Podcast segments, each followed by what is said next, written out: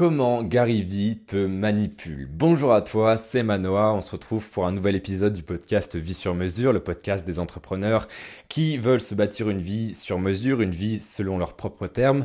Et aujourd'hui, j'aimerais vraiment te parler de Gary Vaynerchuk. Alors, si tu me suis, je pense que tu le connais forcément. J'ai déjà posté plusieurs vidéos sous-titrées de lui. C'est un entrepreneur, créateur de contenu américain qui est extrêmement motivant. Moi, qui m'a vraiment poussé à me bouger le cul il y a deux ans quand j'ai commencé. C'est un mec que j'admire beaucoup, qui crée énormément de vidéos, énormément de posts Instagram, énormément de tweets, qui est très très actif, qui est très très motivant aussi, puisqu'il a un mindset en béton armé, il a une énergie qui est folle et on sent qu'il est passionné par ce qu'il dit.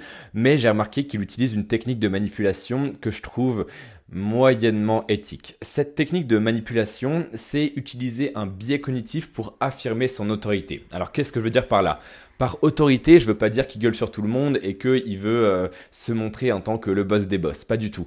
L'autorité, c'est la valeur perçue qu'on a de toi dans une thématique ou un domaine. Je m'explique. Par exemple, moi, pour affirmer mon autorité dans le marketing et la persuasion, je t'apporte énormément, énormément de valeur, je te montre mes résultats et de façon inconsciente, ça te montre que je sais de quoi je parle et ça consolide mon autorité, ma place de leader dans le domaine de la persuasion du marketing parce que je te montre tout simplement que je sais de quoi je parle.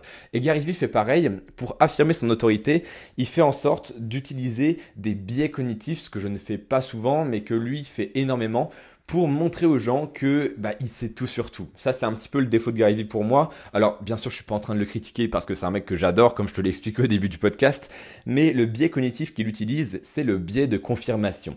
Par exemple, là, la chose dont il parle tout le temps, c'est TikTok. Il dit TikTok par-ci, TikTok par-là, euh, c'est le nouveau Facebook. Il y a vingt ans, j'avais dit que Facebook, ça allait exploser, personne ne m'a cru et résultat, ça a explosé. Donc là, je dis que TikTok va exploser, donc ça va exploser. En fait, il utilise ce qu'il a dit dans le passé et qui a été avéré par la suite pour justifier le fait qu'il balance un petit peu des prophéties en mode bah, TikTok, ça va exploser, euh, ça c'est le futur, ça il faut investir là-dedans, aller sur ces plateformes, et cetera, et cetera. Sauf que Gary Vee, il ne mentionne jamais les points où il s'est foiré, les points où il s'est trompé. Par exemple, Gary Vee, il y a quelques années, quelques peut-être dizaines d'années, je ne sais plus, euh, il était persuadé et il le criait sur tous les toits que Snapchat, ça allait être le meilleur outil pour les marketeurs, les entrepreneurs. Il le répétait, il le répétait, il disait Snapchat, mais c'est le prochain truc. Truc, tout le monde va être dessus, il faut faire du marketing, tout le monde, il faut y aller. Euh, si tu vends des produits, des services, des formations, il faut aller sur TikTok maintenant. C'est, c'est, t'as pas d'autres moyens. Euh, si tu veux pas couler, si tu veux pas que ta boîte coule, il faut aller sur Snapchat.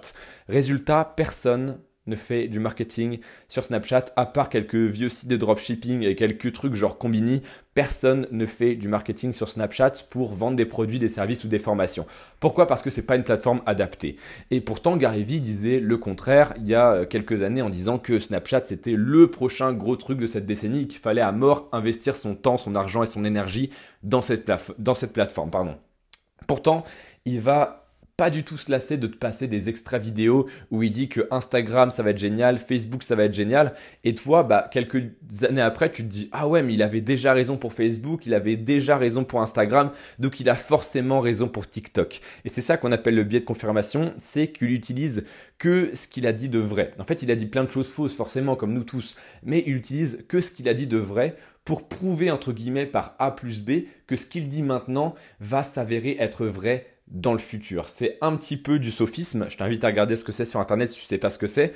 En gros, c'est tout simplement des raisonnements qui te semblent complètement justes et complètement logiques alors qu'ils sont fondés sur du sable. Tu vois, ils ne tiennent pas debout. Mais avec la façon dont ils sont présentés, nous, en tant que spectateurs, on a tendance à se dire « Waouh, mais c'est vrai en fait. Attends, il avait dit que Facebook, Instagram et tout, ça allait percer, ça allait être le, le prochain gros truc de cette décennie. » Ça a été le cas. Donc là, il dit que TikTok, c'est le prochain gros truc de cette décennie, donc deux mille vingt à deux mille trente. Donc il faut forcément y aller.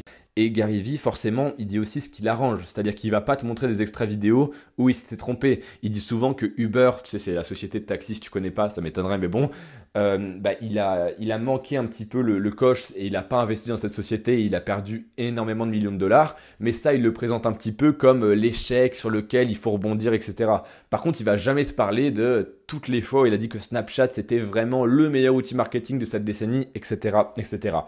Donc bien sûr, euh, ce titre, il est un petit petit peu exagéré, hein, comment Gary Vee manipule, c'est sûr que ce mec, c'est un amour, hein, on, va, on va être clair, il fait des vidéos qui sont géniales, il crée du très bon contenu, il est très motivant, mais c'est vrai que c'est un petit peu malhonnête de présenter les choses comme ça, c'est-à-dire de dire que bah, moi, tout ce que j'ai dit, ça s'est avéré, tout ce que j'ai dit, c'était vrai, donc tout ce que je dis maintenant, c'est forcément vrai. Tu vois ce que je veux dire? Il faut vraiment prendre du recul quand tu regardes des créateurs de contenu, quand tu prends des youtubeurs et que tu les admires un petit peu, euh, que ce soit des créateurs de contenu, des entrepreneurs, des youtubeurs, n'importe qui, eh bien, ils sont pas forcément, comment dirais-je, non, j'ai pas envie de dire honnêtes parce que la plupart sont vraiment honnêtes, mais des fois, même leur perception des choses est biaisée. C'est-à-dire que Gary Vee, peut-être qu'il en est même pas conscient, qu'il parle jamais de Snapchat, qu'il s'est complètement cassé la gueule.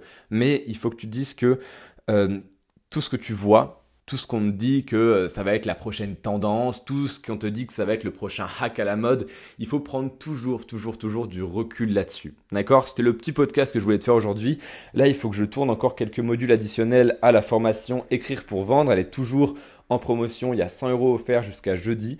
Si tu veux en profiter, c'est maintenant ou jusqu'à jeudi. Tu as encore un petit peu de temps. Je sais que c'est pas vraiment efficace en marketing de dire ça, mais tu as encore un petit peu de temps pour investir dans cette formation. Moi, je te dis à demain pour le prochain podcast. C'était Manoa. À demain.